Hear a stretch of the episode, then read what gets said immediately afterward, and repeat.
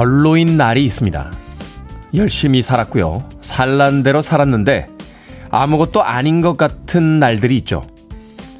무엇인가 대상을 찾습니다. 화를 낼 사람, 핑계를 댈 이유들. 하지만 응어리진 것들은 잘 풀리지 않습니다. 그러다 어느 날 알게 되죠. 결국 아무도 나에 대해 진심이 아니라는 걸. 세상은 나 없이도 잘 돌아간다는 걸. 그리고 거기서 다시 인생이 시작됩니다.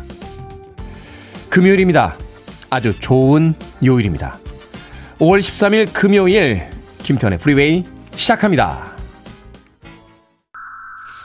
세상에 수많은 풍파를 겪고 나서 오늘 아침에 부르는 듯한 그런 노래죠. 유투의 Beautiful Day 듣고 왔습니다. 빌보드 kid의 아침 선택 김태훈의 프리웨이 저는 클 태 자 쓰는 테디 김태훈입니다.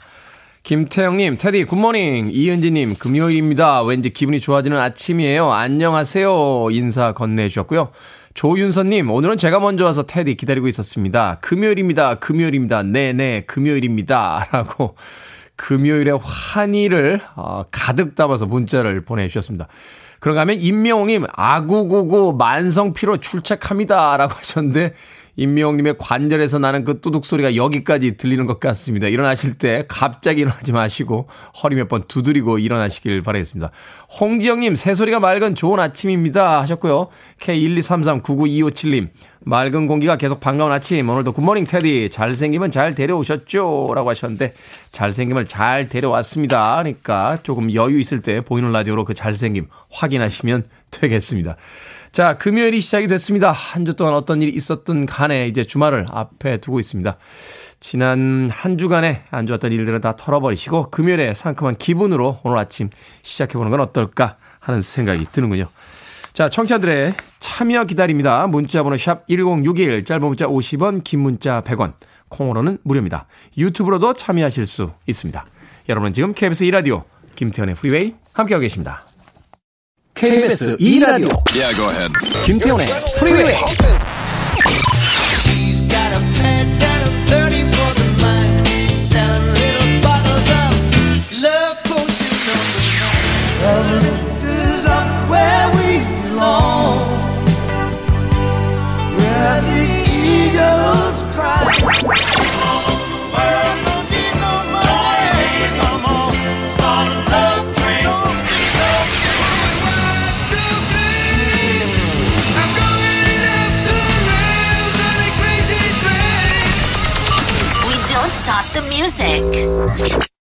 80년대와 90년대 정말로 대단했던 여성 아티스트였죠. 티나 터너의 What's Love Got to Do With It 듣고 왔습니다. 80년대 재기에 성공한 뒤에 영화배우로도 활발한 활동을 하면서 당시의 강인한 여성상을 상징하기도 했던 그런 아티스트였습니다. 티나 터너의 What's Love Got to Do With It 오랜만에 들어봤습니다. 자, 이현실님, 테디 매일 아침 출근길에 잘 듣고 있습니다. 간혹 테디의 고민은 누가 들어주실까 궁금할 때가 있어요. 고민이라는 게 해결도 중요하지만 들어줌으로써 같이 고민해주고 힘이 되고 위로가 되는 것 같습니다. 라고 하셨습니다. 저는 고민 있을 때 그냥 혼자 중얼거립니다. 예. 제가 얘기하고 제가 듣죠. 이거 어떡하지? 아, 큰일 났네. 막 이러면서. 저는 말이 많은 사람인데요. 예, 제 얘기는 잘 안 합니다. 예.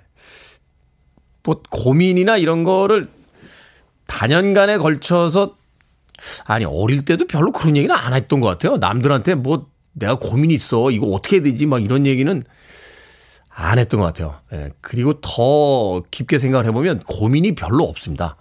예, 저는 고, 고민이 그냥 점심을 뭘 먹을까 정도가 고민이지 특별한 고민이 없습니다. 아, 뭐 잘 안 되면 잘 안 되네 하고서 그냥 잡니다. 그리고 잘 되면 오 하고서 또 잡니다. 그리고 안 풀리는 일이 있으면 야 이거 아닌가 봐 하고서는 딴 거 합니다. 예, 그러니까 고민이 고민이 별로 없습니다. 특히 바쁘면 야 돈을 잘 버네 하고서 바쁘고요. 안 바쁘면 놀아야지 하고선 놉니다. 예. 어떻게 그렇게 사냐고요? 진짜 그렇게 살 수 있습니다. 예. 저도 어떻게 이렇게 살게 되는지 잘 모르겠습니다만 그렇게 살다 보니까 그렇게 사라지던데요. 예, 고민이 뭘 고민하죠, 주로? 많이 고민들을. 고민해서 뭐 해결되는 문제들이 별로 없으니까, 예, 고민을 안 하고 살려고, 예, 그렇게 살고 있습니다. 이현실님. 질문에 대한 대답이 됐는지 모르겠네요. 저도 답을 하다 보니까 좀 제가 이상한 사람인 것 같아서 약간 당황하고 있습니다. 5972님, 할머니 산소에 갔다가 신봤습니다. 영지버섯도 두 개 채취했어요. 산삼 실물 영접은 처음이라 완전 신기했습니다. 산삼은 효녀에게만 보인다던데 부모님께 선물로 드렸어요. 하시면서 사진을 보내주셨는데, 우와. 진짜 영지버섯 두 개의 산삼. 야, 이걸, 이걸 근데 왜 신문지에다 놓으셨어요? 이 귀한 거. 뭐, 그래도 집에서 제일 좀 괜찮은 쟁반이라도 하나 꺼내왔어야 되는 거 아닙니까?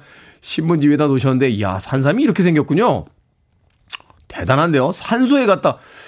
할머니 산소 꼭 비밀로 하시길 바라겠습니다. 이 산삼은 난 자리에서 또 난다라고 하죠. 그래서 신만이 분들은 산삼 캐고 나셔서 그 자리 어딘지 잘 안 알려주신다고 하시던데 평상시에 또 착하게 에, 효녀로서 살다 보니까 할머니께서 기특하다고 산삼을 내려주신 게 아닌가 하는 생각이 드는군요. 5972님.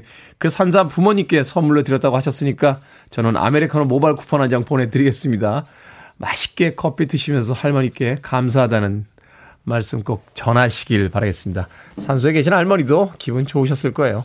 2689님, 갑자기 끼어드는 차도 여유롭게 보이는 불금입니다. 오늘도 고고싱이라고 하셨는데, 오늘 불타는 금요일입니다. 출근하실 때 좀 짜증 나시더라도, 오늘은 금요일이지 하시면서 여유 잃지 마시길 바라겠습니다.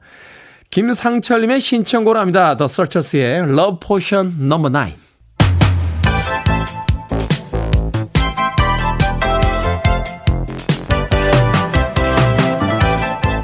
이 시각 뉴스를 깔끔하게 정리해 드립니다. 뉴스 브리핑 캔디 전희연 시사평론가와 함께합니다. 안녕하세요. 안녕하세요. 캔디 전희연입니다. 자, 북한이 윤석열 정부 출범 사흘째인 어제 단거리 탄도 미사일을 쐈는데 국방부의 발표도 재밌습니다. 그 이전까지는 발사체였는데 갑자기 탄도 미사일로 명칭이 바뀌었습니다. 예, 군에 따르면 어제 오후 북한 평양 순안 일대에서 동해상으로 발사한 탄거리 탄 단거리 탄도 미사일 세 발이 포착되었다고 합니다. 지금 북한이 이것을 초대형 방사포로 부른다고 하는데요. 초대형 방사포에는 정밀 타격 능력을 높여주는 유도 기능이 있다라고 합니다. 그래서 한미 군 당국이 이것을 단거리 탄도 미사일로 분류한다고 지금 전해지고 있고요. 우리 정부에서는 대통령실에서 김성한 국가안보실장 주재로 국가안보실 차원의 점검 회의를 즉시 개최했고 이후 2시간쯤 뒤에 대변인실을 통해 어, 북한의 이런 도발 행위에 대해서 강력히 규탄한다는 입장이 나왔습니다. 그런데 보통 우리가 국가안전보장회의 NSC가 열려야 되는 거 아니냐라는 생각을 가질 수가 있어요. 그러니까요. 그렇습니다. 북한이 그 탄도미사일 발사체 쏘면 되게 NSC가 수집이 되지 않습니까? 일단 대통령실의 설명을 들어보면 실무진 중심으로 면밀하게 대응하는 데 방점을 찍었다라고 하지만 이 부분에 대해서는 지금 오늘 아침 조간을 봐도 좀 논란의 소지가 있다라는 지적이 나오고 있는데 일단 특히 국민의힘에서 야당 시절에 북한의 어떤 도발과 관련해서 당시 문재인 정부가 NSC 국가안전보장회의 개최에 대해서 소극적으로 맹 비난을 했었다. 그래서 이거 내로남불 아니냐라는 지적을 피할 수 없을 것이다라는 분석이 또 나오고 있고요. 어, 어쨌든 뭐 안보 상황이 굉장히 중요합니다. 지금 어, 새 정부가 출범하기 전에 인수위 시절부터 집무실 이전을 둘러싸고 제기된 논란 중에 하나가 이제 안보에 대한 우려였잖아요. 그렇죠. 지금 윤석열 대통령이 서초동 자택에서 용산 집무실로 출퇴근 어, 한 달 정도 할 예정입니다. 외교부 장관 공간 리모델링이 완료되는 시점까지 한 한 달 정도가 걸릴 것으로 예상이 된다라고 하는데요. 어쨌든 그동안 제기됐던 뭐 안보 논란에 대한 부분이 말끔히 지워질 수 있도록 어, 대통령실이라든가 청와대에서 보다 더 많은 신경을 써야 할 것으로 보입니다. 그렇군요. 자, 윤석열 대통령이 주재한 첫 임시 국무회의에서 추경안을 결의했습니다. 소상공인 자영업자 피해 지원이 핵심이죠? 그렇습니다. 이제 코로나19로 피해본 소상공인을 지원을 주요 내용으로 하는 59조 원 규모의 추경안을 어제 첫 임시 국무회의에서 심의 의결했습니다. 그리고 제가 어제 이 임시 국무회의든 뭐 국무회의든 열고 의결을 하려면 그 수가 맞아야 된다라고 했었잖아요. 그렇죠.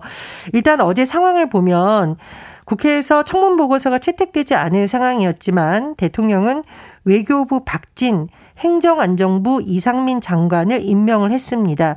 어, 그래서 이제 새 정부의 장관이 임명이 됐지만 여전히 개의를 하기에는 수가 모자란 상황이었습니다. 음, 네. 그래서 이날 오후까지 어쨌든 문재인 정부에서 임명됐던 장관 두 명이 참석한 가운데 첫 국무회의가 열렸고요.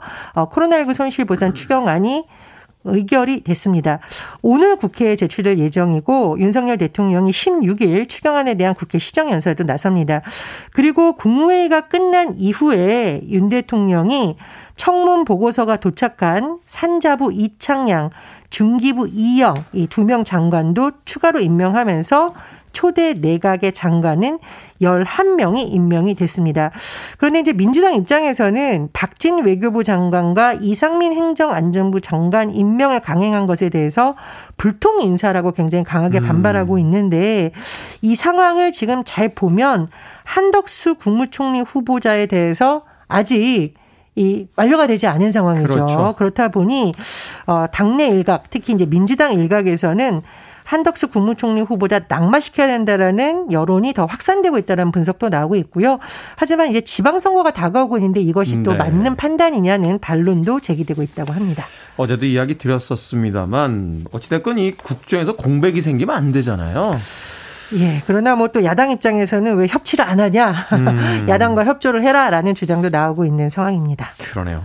자, 김성애 대통령실 종교 다문화 비서관의 과거 발언들이 논란이 되고 있는 한편 민주당에서는 박완주 의원 제명했습니다. 예, 뭐 성인줄 감수성과 직결되는 상황이기도 하고 워낙 이 대형 사건이라고 해야 될까요? 사고라고 할까요? 여러 가지 일이 나오고 있는데 일단 대통령실 김성애 종교 다문화 비서관의 글 이런 부분이 굉장히 비판이 받고 있습니다. 네. 일단 뭐 동성애를 질병이라고 한다라는 표현이라던가 특히 위안부 피해자에 대한 배상을 놓고 밀린 화대 라고 한 표현이 아, 엄청난 비판을 받고 있죠. 특히 종교 다문화 비서관 뭐 관용, 인권, 다양성이 중요한 직책인데 이 제대로 혐오적 표현이잖아요. 그렇습니다. 이 특히 제가 말씀드렸듯이 종교 다문화 비서관이잖아요. 그래서 굉장히 비판이 되고 있다고 하고 또 한 사람 이시원 제 공직기강 비서관 같은 경우에도 검찰 재직 시절에 서울시 공무원 간첩 조작 사건의 수사 기소 검사였다라는 것이 또 지금 논란이 되고 있습니다. 대통령실에서는 좀 거취를 뭐 이 문제가 가서 지켜보자라고 했다는데 어쨌든 비판 여론이 가라지 않고 있는 상황이라는 거 지금 좀 아마 고민이 깊지 않을까 싶고요. 민주당의 경우에는 어제 삼선 박완주 의원이 제명이 됐습니다. 지난해 말 어, 박 의원이 보좌관을 성추행했다는 신고가 접수되어서 당내에서 관련 조사를 했고 비대위에서 이런 결정을 내린 것으로 알려져 있었는데 이후에 윤호중, 박지연 비대위원장이 국회에서 대국민 사과 입장을 발표했습니다. 근데 정의당에서는 지금 박완주 의원을 당내에서 제명하는 것이 이 아니라 더 나아가서 국회 윤리특위에서 더 강하게 어떤 징계를 하던가 해야 된다라고 지금 주장을 하고 있는 상황인데요. 뭐 선거, 정치 이런 걸 떠나서 인권 문제이지 않습니까? 좀 정치권과 고위 공직자들이 이런 문제에 더 민감하게, 더 세심하게 접근해야 될 것으로 보입니다. 참. 자, 기간제 교사들 역시 교육 공무원에 해당하기 때문에 차별받은 임금을 돌려줘야 한다 하는 법원의 판단이 나왔습니다. 어떤 내용입니까? 예, 요 내용 조금 짚어보면 2019년 전교조 소속 기간제 교사들이 정규직 교사와 같은 노동을 하고 있는데도 호봉 승급, 정근 수당, 퇴직금 산정 등에서 차별을 받고 있다면서 네. 이에 대한 소송을 냈습니다. 그리고 이에 대해서 법원 판단이 나왔는데요. 어제 법원 판단은 원고 일부 승소 판결, 즉 기간제 교사들의 주장에 손을 들어준 것으로 볼 수 있습니다. 일단 재판부의 어떤 판결 내용을 요약을 해보면요. 일단 담당하는 업무, 책임을 볼 때 기간제 교사와 정규직 교사는 같은 교육 공무원에 해당한다. 따라서 능력과 자질의 차이가 있다는 주장은 받아들일 수 없다라는 것이고요. 따라서 정근수당, 가족수당, 평균 임금에 따른 퇴직금 산정에서 차별이 인정된다. 그래서 차액분을 지급해야 한다라는 겁니다. 제가 이제 또 다른 내용도 좀 유심히 봤는데 재판부에서 이렇게 짚었습니다. 교육부와 인사혁신처가 이런 차별 규정을 오래 지속하고 개정하지 않은 책임이 있다. 따라서 일부 교사에게 정부가 위자료 10만 원씩을 지급하라. 라고 결정을 했고요. 어, 또 다만 이런 지급 기준이 대통령령으로 정해진 공무원 보수 규정에 따른 것인 것만큼 국가 배상 책임은 인정하지 않았습니다. 어쨌든 우리 뭐 정규직 문제, 기간제 문제 또 뭐 다양한 형태의 비정규직 문제, 플랫폼 노동자 문제를 비롯해서 최근 우리 사회에서 이런 문제에 대한 소송이 굉장히 많습니다. 그래서 그렇죠. 앞으로 법원이 또 어떤 판결을 낼지 주목이 됩니다. 일단 같은 노동을 하면 같은 임금을 지급해 주는 게 맞지 않습니까? 만약에 정규직과 기간제 임금 차별이 생긴다면 그건 또, 또 다른 계급이 되지 않을까 하는 또 생각이 드는군요. 자, 오늘의 시사 엉뚱 퀴즈 어떤 문제입니까? 예, 윤석열 정부의 추경안 의결 소식 전해드렸습니다. 추경안은요, 추가 경정 예산을 줄여 부르는 말이고, 별다 줄은 별걸 다 줄인다는 신조어입니다. 자, 여기서 오늘의 시사 엉뚱 퀴즈. 신조어 구치는 구독 취소의 줄임말입니다. 이것에서 구독한 채널이 마음에 안 들어서 구독을 취소할 때 사용하는데요. 얼마 전 Freeway 이것 채널은 구독자 수 4천 명을 넘기기도 했습니다. 이것은 무엇일까요? 1번 몰디브, 2번 유튜브, 3번 가스밸브, 4번 플라토닉 러브. 정답 아시는 분들은 지금 보내주시면 됩니다. 재미있는 오답 포함해서 총 10분께 아메리카노 쿠폰 보내드립니다. 신조어 구취는 구독 취소의 줄임말입니다. 이것에서 구독한 채널이 마음에 안 들어서 구독을 취소할 때 사용합니다. 얼마 전 Freeway의 이것 채널 구독자 수 4,000명을 넘겼죠. 이것은 무엇일까요? 1번 몰디브, 2번 유튜브, 3번 가스밸브, 4번 플라토닉 러브 되겠습니다. 문자번호 샵 1061, 짧은 문자 50원, 긴 문자 100원, 콩으로는 무료입니다. 뉴스 브리핑 전희연 시사평론가와 함께했습니다. 고맙습니다. 감사합니다. 프로젝트 밴드죠. Gorillaz의 19 2000.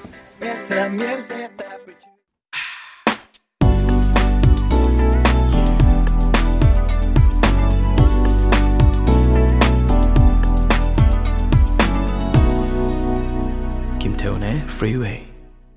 O'Jays의 Love Train 듣고 왔습니다. 오늘 선곡표를 이렇게 쳐다보고 있었는데 민용 PD가 오늘 굉장히 사랑이 넘치는 날이군요. 1부와 2부 아직 나오지 않은 음악들까지 다 합쳐보니까 Love가 들어간 곡이 무려 다섯 곡이나 있습니다. 뭔가 좋은 일이 있나요? 예, 민용 PD에게 방송이 끝난 뒤에 한번 물어봐야 될 것 같습니다. 자, 오늘의 시사 엉뚱 퀴즈. 신조어 구취는 구독 취소의 줄임말입니다. 무엇의 구독을 취소한다는 뜻일까요? 정답은 2번 유튜브였습니다. 유튜브. 1977님 유튜브입니다. 내 배엔 튜브라고. 배 튜브가 하나 있으시군요. 참 부르는 용어도 많죠. love handle이라고 부르기도 하고요. 뭐 튜브라고 부르기도 하는데 건강을 위해서 그 튜브 조금 바람 좀 빼시길 바라겠습니다. 9973님 비상금 장부라고 보내주셨고요. 소울님께서는 테디 떠나죠. 드라이브라고 하셨습니다. 예전에는 그 차를 사면요. 드라이브라는 거를 일종의 취미 생활처럼 했는데 최근에도 드라이브 할까 하는 분들 있나요? 어, 없죠. 서울 중심으로 한 이 대도시들은 대부분 차가 아, 이제는 뭐 출퇴근 시간뿐만이 아니라 일상적인 시간에서 많이 막히다 보니까 드라이브라는 걸 하는 사람들이 그렇게 많지는 않은 것 같아요. 예전엔 경기도 인근 뭐 춘천 이런 데 드라이브를 가셨던 분들이 꽤 많으신데 최근에는 그런 취미 생활은 많지 않은 것 같습니다. 드라이브 떠나고 싶네요. 0948님, 저요, 저요. 저는 테디 I love you라고 보내주셨고요. 김영부님, 비비디 바비디 부 자이브라고. 스포츠 댄스 배우는 게 버킷리스트 중 하나였는데 아직도 못하고 있습니다. 라고 하셨습니다. 자이브. 스포츠 댄스의 하나의 종목이죠. 김영부님. 집 앞에서 가장 가까운 데 가셔서 등록하시면 됩니다. 제 인생관 중에 하나가요. 학원이든 운동이든 뭔가 배우고 해야 되는 건 집에서 멀어지면 안 가게 됩디다. 예, 그래서 저는 운동을 종목을 정해서 배우는 게 아니고요. 어, 이사를 다닐 때마다 그 집에서 가장 가까운 음, 곳에 어떤 체육관이 있나, 어떤 짐이 있나, 그거를 살펴서 가서 배웠던 음, 그런 기억이 있습니다. 배우시면 되죠. 어, 가서 끊으시면 그날부터 1일로 시작되실 수 있으니까 올해는 꼭 자이브 스포츠 댄스 배우시길 바라겠습니다. 자, 방금 소개해드린 분들 포함해서 모두 10분에게 아메리카노 쿠폰 보내드립니다. 당첨자 명단, 김태훈의 Freeway 홈페이지에서 확인할 수 있습니다. 콩으로 당첨이 되신 분들은 방송 중에 이름과 아이디 문자로 보내주시면 저희들이 모바일 쿠폰 보내드리겠습니다. 문자 번호는 샵 1061, 짧은 문자는 50원, 긴 문자는 100원입니다. 자, 이윤경님께서 신청해주신 Sade의 Smooth Operator. Put on the radio. 김태훈의 Freeway. Are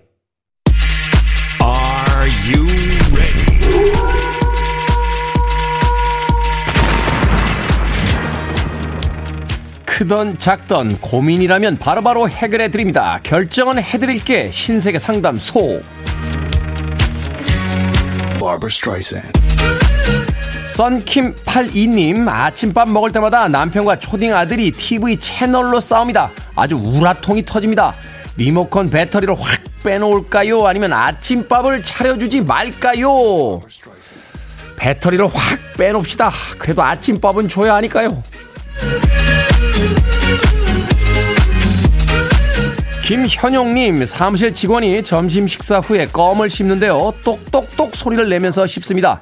조심해 달라고 말할까요? 아니면 제가 참을까요? 참읍시다. 그 직원이 별로 마음에 안 드시는 듯 한데요. 계속 그렇게 껌 씹으면 다른 직원들에게도 곧 별로인 직원이 됩니다.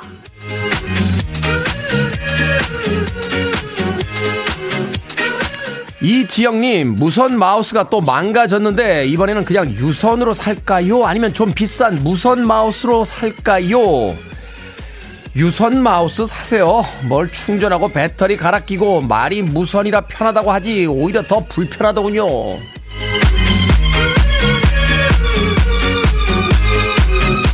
1386님, 20년 넘게 경차만 3번 탔는데, 이제 차 바꿀 때가 됐습니다.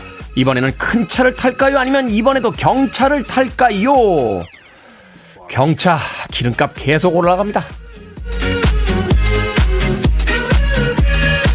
방금 소개드린 네 분에게 선물도 보내드립니다. 콩으로 뽑히신 분들 방송 중에 이름과 아이디 문자 보내주세요. 결정하기 힘든 고민들 계속 보내주시기 바랍니다.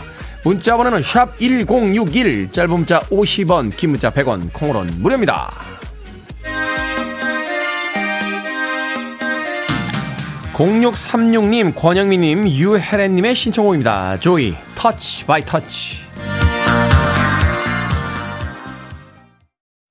You're listening to one of the best radio stations around. You're listening to 김태훈의 Freeway.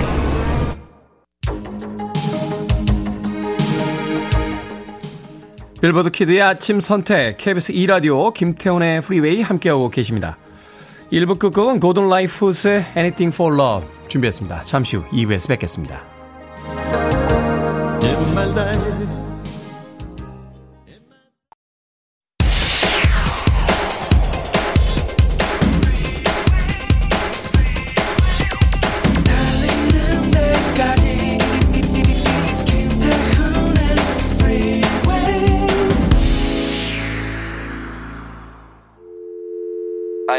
Arms around me. I need to feel your touch.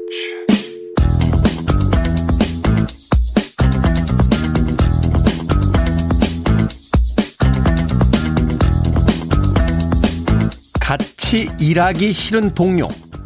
1분에 한 번씩 계속 큰 소리로 한숨을 쉬는 A. 일도 제대로 안 해놓고 하루 종일 딴짓하는 B. 기분에 따라 친절했다가 신경질 냈다가 반복하는 C. 같은 질문 100번도 더 물어보는 물음표 살인마 D. 하루에 12번씩 아재 개그하고 안 받아주면 삐지는 E. 자리에서 혼자만 우걱우걱 계속 군것질하는 F. 기계식 키보드로 하루 종일 자판 소리 시끄럽게 내는 G.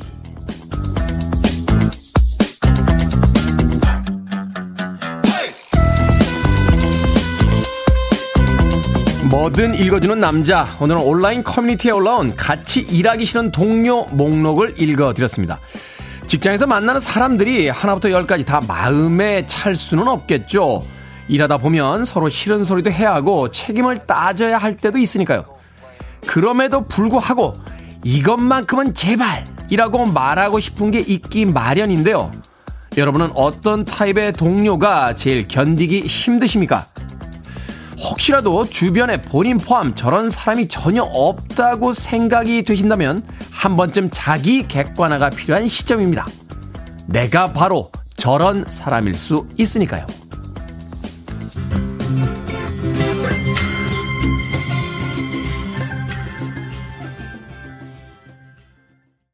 Stephen Stills의 Love the One You're With 듣고 왔습니다. 자, 이 곡으로 김태훈의 Freeway 2부 시작했습니다. 앞서 일상의 재발견, 우리의 하루를 꼼꼼하게 들여다보는 시간, 뭐든 읽어주는 남자. 오늘은 온라인 커뮤니티에 올라온 같이 일하긴 싫은 동료의 목록을 읽어드렸습니다. 한동호님, 맞아요. 한숨 쉬는 일하는 사람 싫습니다. 하셨고요. 유정민님, 우열을 가릴 수가 없네요. 근데 저 같아요. 라고 하셨습니다. 최용준님은 한 줄 더 덧붙여 주셨네요. 착한데 일 못하는 부하 직원. 하, 답답하죠. 가슴이 답답합니다. 착하긴 한데 일을 못하는 부하 직원. 센스 없는 부하 직원. 김성식님, 바빠서 인터폰 못 받는데 바쁘지도 않으면서 일부러 안 받는 동료도 있습니다. 라고 하셨는데 지금 막 고발이 폭주하고 있습니다. 저도 음악 나가는 동안 한번 생각을 해봤어요. 예전에, 뭐 지금도 사회생활을 하고 있고 예전에 직장 생활할 때 나는 어떤 동료였을까? 제가 정말로 냉정하고 객관적으로 봤을 때 두 가지 정도가 해당되지 않나. 하루에 12번씩 아재 개그하고 안 받아주면 삐지는 스타일. 네. 저는 늘 우리, 그렇죠. 네. 우리 백 작가에게 늘 삐져 있습니다. 네. 늘 저의 개그를 대꾸도 안 합니다. 네. 쳐다도 안 봅니다. 네. 완전 삐져 있습니다. 네. 그래도 이소연 작가는 영혼 없는 고갯짓이라도 합니다. 고개를 끄덕끄덕하고 눈으로 이제 신발 끝을 보면서 맞아요, 맞아요. 라고 영혼 없이 고개라도 움직여주는데 우리 백 작가는 한마디도 안 해줍니다. 예. 맨날 삐집니다. 그런데 왜 아재 개그를 계속 하고 있는지는 저도 잘 모르겠습니다. 그리고 일도 제대로 안 해놓고 하루 종일 딴짓하는 비. 약간 요것도 제가 해당되지 않나는. 옛날에 직장 다닐 때 오전에 일 잘 안 했던 것 같아요. 예, 오전에는 그냥 이리저리 왔다 갔다 하고 항상 야근하는 스타일의 직원이었습니다. 예. 그때는 제가 참 부당한 대접을 받았다라고 생각했던 일들이 많았는데 지금 와서 생각해보니 예, 그럴 만도 했다 하는 생각도 다시 한번 해보게 되는군요. 자, 주변에 이런 동료 있다고 고발이 폭주하고 있는데 본인은 그런 동료가 아닌지 한 번쯤 생각해보는 그런 시간도 필요하지 않나 하는 생각이 드는군요. 자, 뭐든 읽어주는 남자. 여러분 주변에 의미 있는 문구라면 뭐든지 읽어드립니다. 김태훈의 Freeway 검색하고 들어오셔서 홈페이지 게시판 사용하시면 됩니다. 말머리 뭐든 달아서 문자로도 참여 가능하고요. 문자 번호는 샵 1061, 짧은 문자는 50원, 긴 문자는 100원, 콩으로는 무료입니다. 채택되신 분들에게 촉촉한 카스테라와 아메리카노 두 잔 모바일 쿠폰 보내드리겠습니다. I want it. I need it. I'm desperate for it. Okay, let's do it. 김태훈의 Freeway. 5월 13일 금요일, 13일의 금요일에 맞춤 선곡 두 곡 이어드렸습니다. 오지오스본의 Crazy Train, 메탈리카의 Master of Puppets까지 격렬한 락 음악 라이브 버전으로 두 곡 이어서 들려드렸습니다.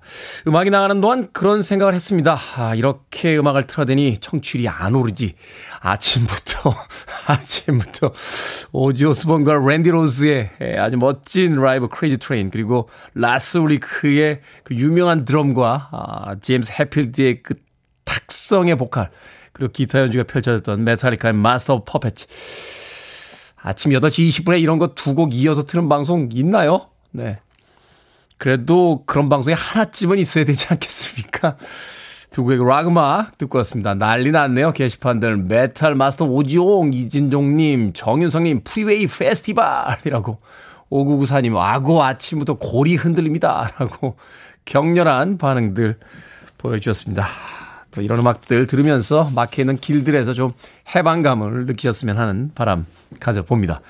자, 김경사님 채택 안 될 거 알지만 내일은 우리 아들 군대 첫 면회 가는 날입니다. 너무 설레요. 뭘 준비해야 할지 일하면서 오늘 하루 종일 고민할 것 같습니다. 보고 싶다 아들 사랑해 라고 하셨습니다. 채택됐습니다. 김경선님. 아들 면회 갈 때 글쎄요 뭘 준비할까요? 평상시에 아들이 좋아했던 음식 조금 넉넉하게 준비하시면 그것으로 충분하지 않나 하는 생각이 듭니다.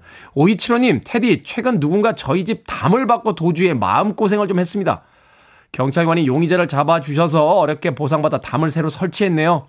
경찰관 분께 진심으로 감사하다는 말씀 드리고 싶습니다. 오늘도 좋은 방송 고맙습니다. 라고 하셨습니다. 도대체 누가 담을 밟고 도주를 합니까? 경찰관 분, 음, 수고하셨습니다. 이렇게 작은 일인 듯 보이지만 또 해결해 주시면 당사자들은 또 마음이 따뜻해지죠. 고맙습니다. 오늘도 열심히 일하고 계신 경찰관 분들에게 다시 한번 감사의 말씀 드리겠습니다. 자, 1173님의 신청곡으로 갑니다. 조금 흥분했던 기운 가라앉혀 보죠. 제니퍼 원스와 조 커커가 함께한 Where We Belong.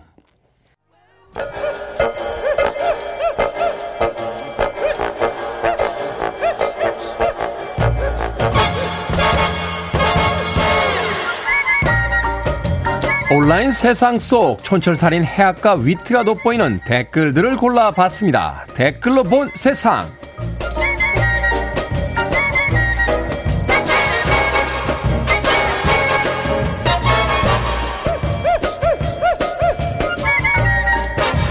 첫 번째 댓글로 본 세상. 한 오징어 공장에서 일했던 직원이 작업 모습을 SNS에 올렸습니다. 영상 속의 직원들은 기숙사 바닥과 침대에 모여 앉아 맨발로 오징어를 밟아서 펴고 있었는데요. 여기에 달린 댓글들입니다. 김조이님, 요즘엔 손맛이 아니라 발맛이 대세인가 보네요. 저는 그냥 안 먹을래요. 고양이님, 이제 오징어에서 발냄새 난다는 농담 쉽게 못하겠어요. 하다못해 비닐도 깔지 않고 너무하네요. 경북 포항시에서는요, 이 사건이 일부 외국인 직원의 숙소에서의 일탈이다라고 보도했습니다. 하지만 어찌됐건 저는 어제 저녁에 마른 오징어에 맥주를 마셨다는 거 아닐 거야. 그 오징어는 아닐 거야. 그 오징어 아닐 거라고.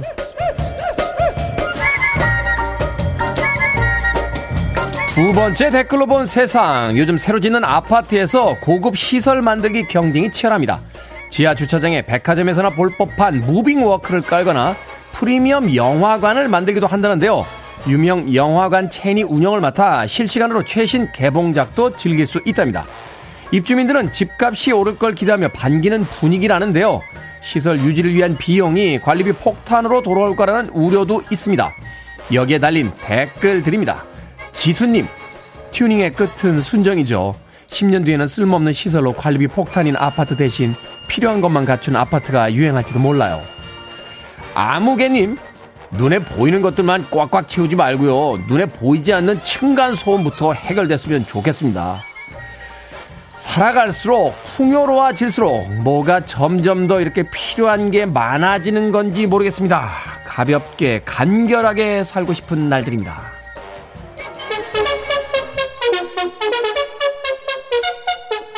0566님이 신청하셨습니다. 야주, Don't Go.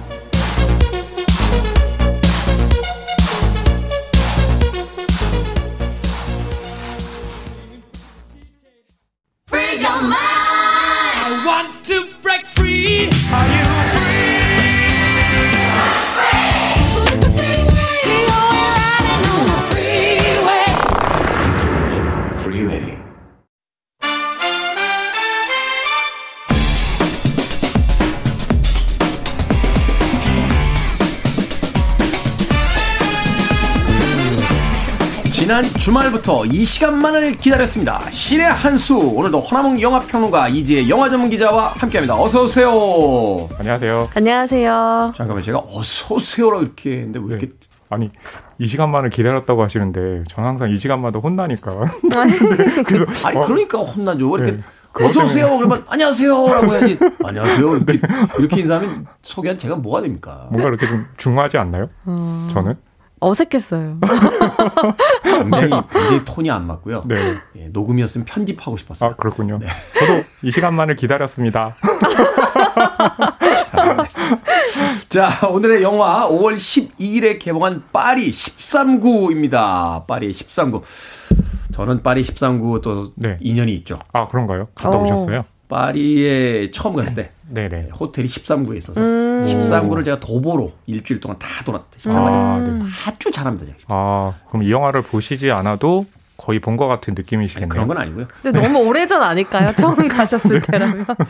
얼마 안 됐어요. 오. 네, 프랑스 파리는 정말 얼마 안 됐습니다. 아 네. 제가 전 세계를 다 돌아다녔는데 파리를 못 가다가 네. 네, 올해 이번 주 영화 잘못 골랐네요.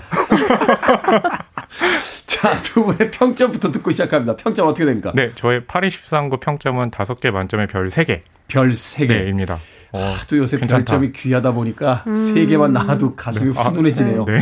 별점 3개. 자, 우리의 이지의 영화 전문 기자. 어, 오랜만에 저희 의견이 일치한 것 같아요. 저도 아. 별 3개입니다. 별 3개. 뭐 그 정도면 극장에서 어, 보실만 하다. 네. 라고 이제 평점을 주셨습니다. 어떤 영화인지 줄거리부터 좀 소개를 해 주시죠. 제목만 봐서는 도대체 무슨 내용인지 알 수가 없는데. 네. 그렇죠. 네. 파리 13구라고 하면 도대체 뭐야? 라고 하는데 이제 파리 13구라는 지역이 있는데요. 어, 저도 이렇게 가보지는 못했는데 자료를 보니까 유럽 내에 가장 큰 규모가 큰 차이나타운이고 요즘에는 특히 다양성을 이제 상징하는 곳으로 네. 주목받고 있다고 하더라고요. 그래서 차이나타운인데 베트남 식당이 더 많아요. 아 그렇군요. 네. 어, 역시 갔다 오신 분은 다르군요. 아, 죄송합니다. 네. 좀 들어왔어. 어우, 아, 장난하고 아, 싶다. 네. 네, 이제 여기는 주인공이 세 명이에요. 네. 어, 이제 그 에밀리 라고 루시장이 연기를 했고요. 네. 그다음에 이제 카미오라고 조나단 아모스 그리고 아마 이제 노라 노에미 어, 메를랑 같은 경우는 타오르는 여인의 초상의 이제 주인공으로 등장하기 때문에 네. 낯이 익은 배우일 텐데요. 이 세 사람은 실은 아무 관계가 없습니다.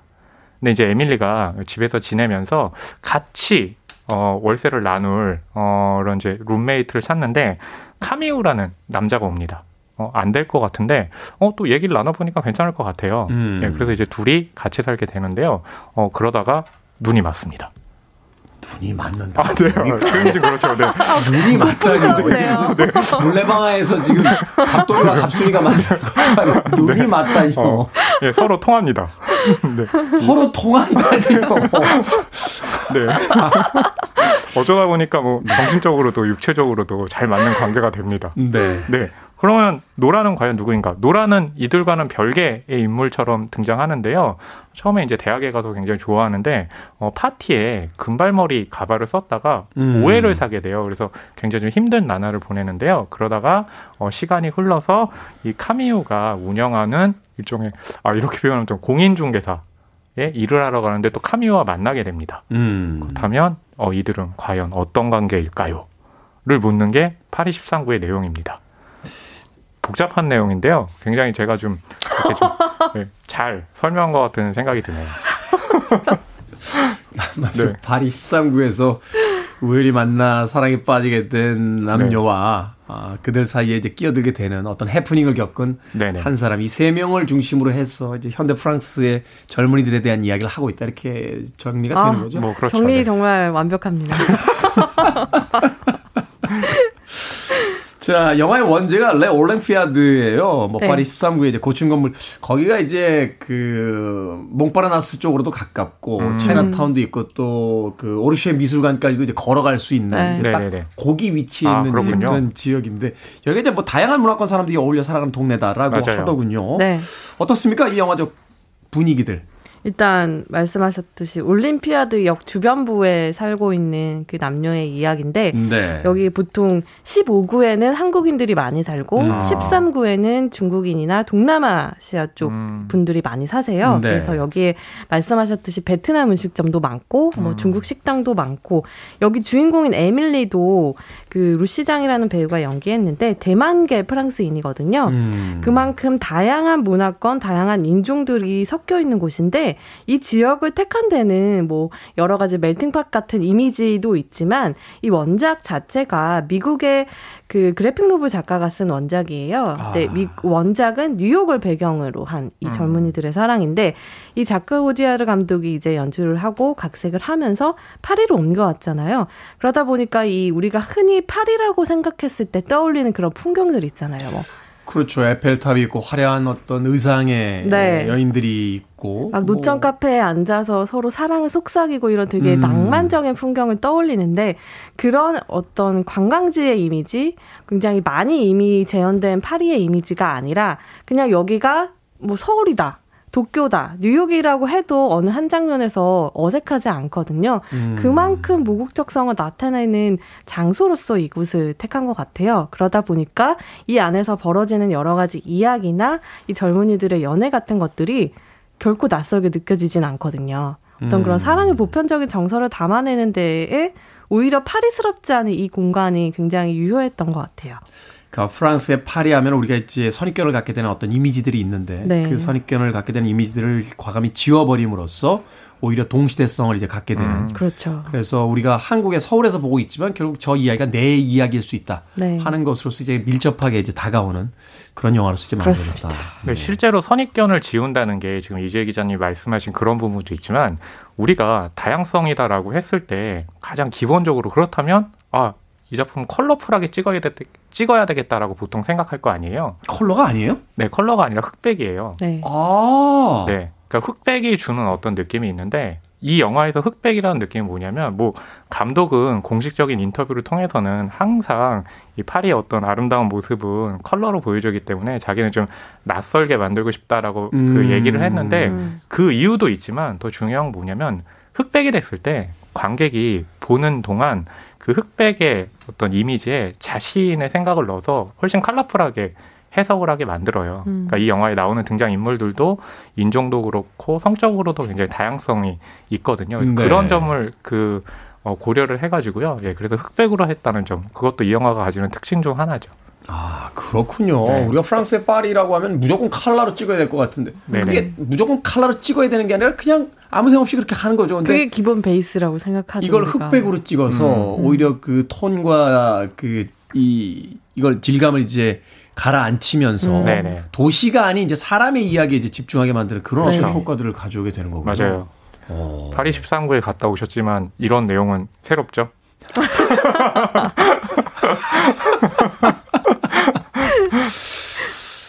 음악 한 곡 듣고 와서 예, 복수하도록 하겠습니다.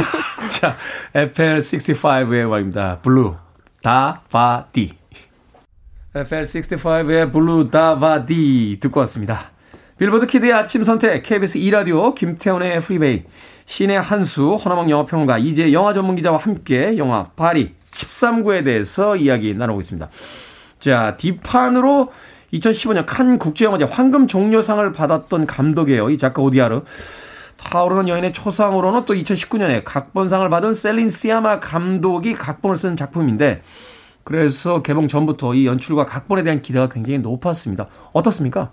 어, 저는 일단 자코디아르 감독하면 뒷판도 유명하지만 저는 예언자라는 작품을 굉장히 좋아했거든요. 예언자 영화 그 참 묘하게 사람을 아주 그 네. 끌어들이는 별 이야기가 없었던 것 같은데요. 영화 굉장히 자체는. 독특하죠. 약간 네. Scarface 같으면서 어떤 면에서는 굉장히 또 신비로운 부분이 있는 영화였는데 네. 이 영화도 칸에서 심사위원 대상을 받았었는데 그만큼 연출력에 있어서는 이미 거장의 반열에 오른 감독이고 저는 셀린 시아마 감독도 굉장히 좋아해요. 그래서 이번 영화는 셀린 시아마 감독의 각본이 어떻게 스크린으로 옮겨질까가 저한테는 가장 궁금한 부분이었는데 음. 오, 자크 오디아르 감독의 전작들의 색깔이 굉장히 덜 느껴지는 게 아무래도 셀린 시아마 감독의 각본 덕분이 아닐까라는 생각이 아. 들더라고요.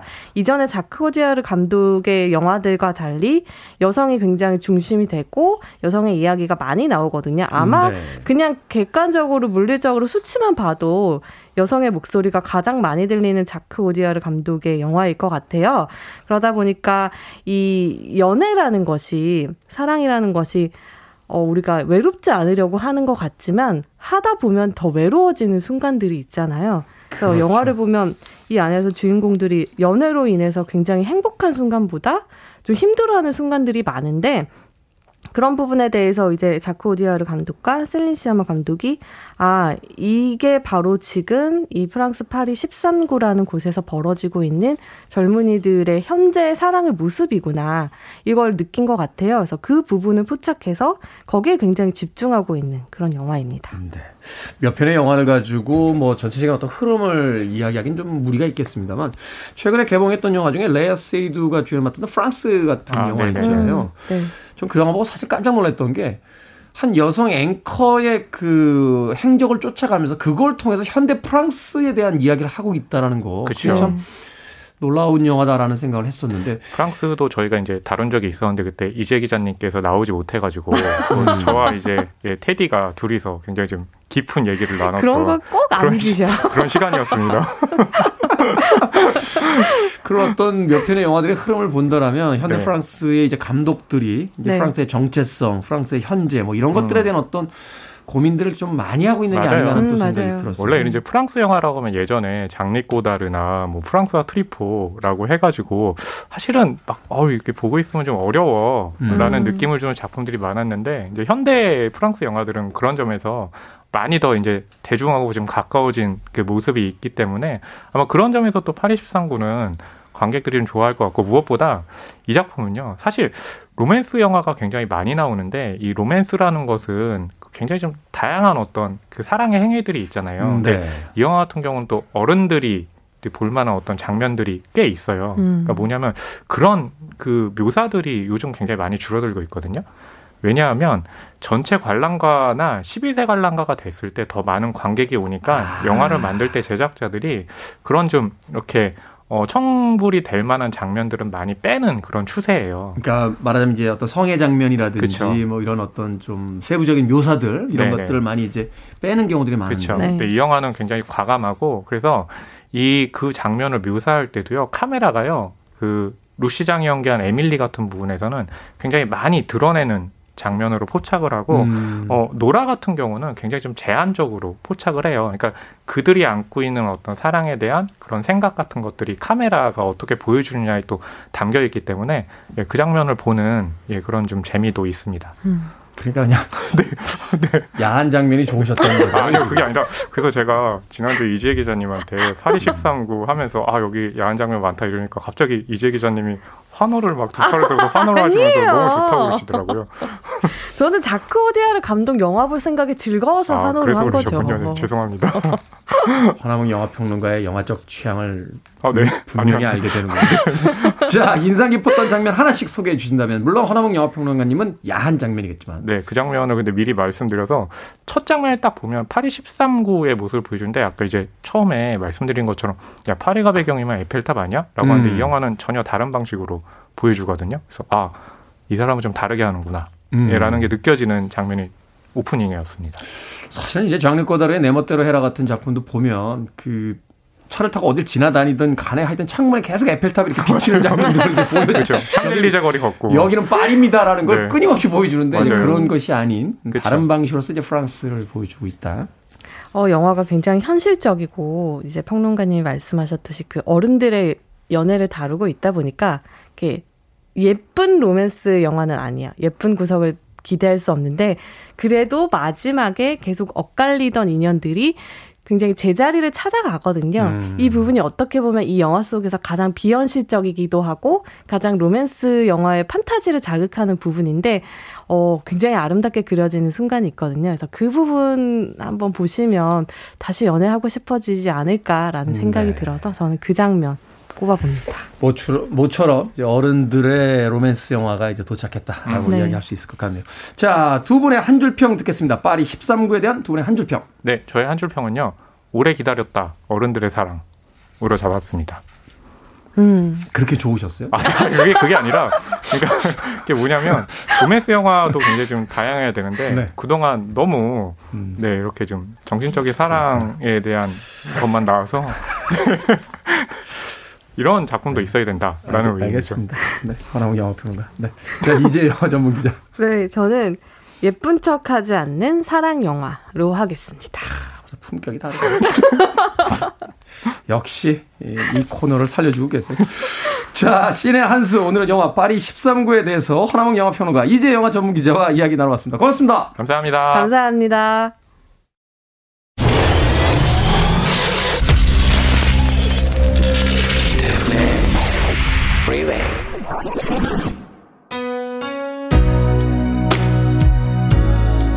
KBS 2라디오 김태훈의 프리웨이 오늘 방송 여기까지입니다. 오늘 끝곡은 5239님께서 신청하신 곡이에요.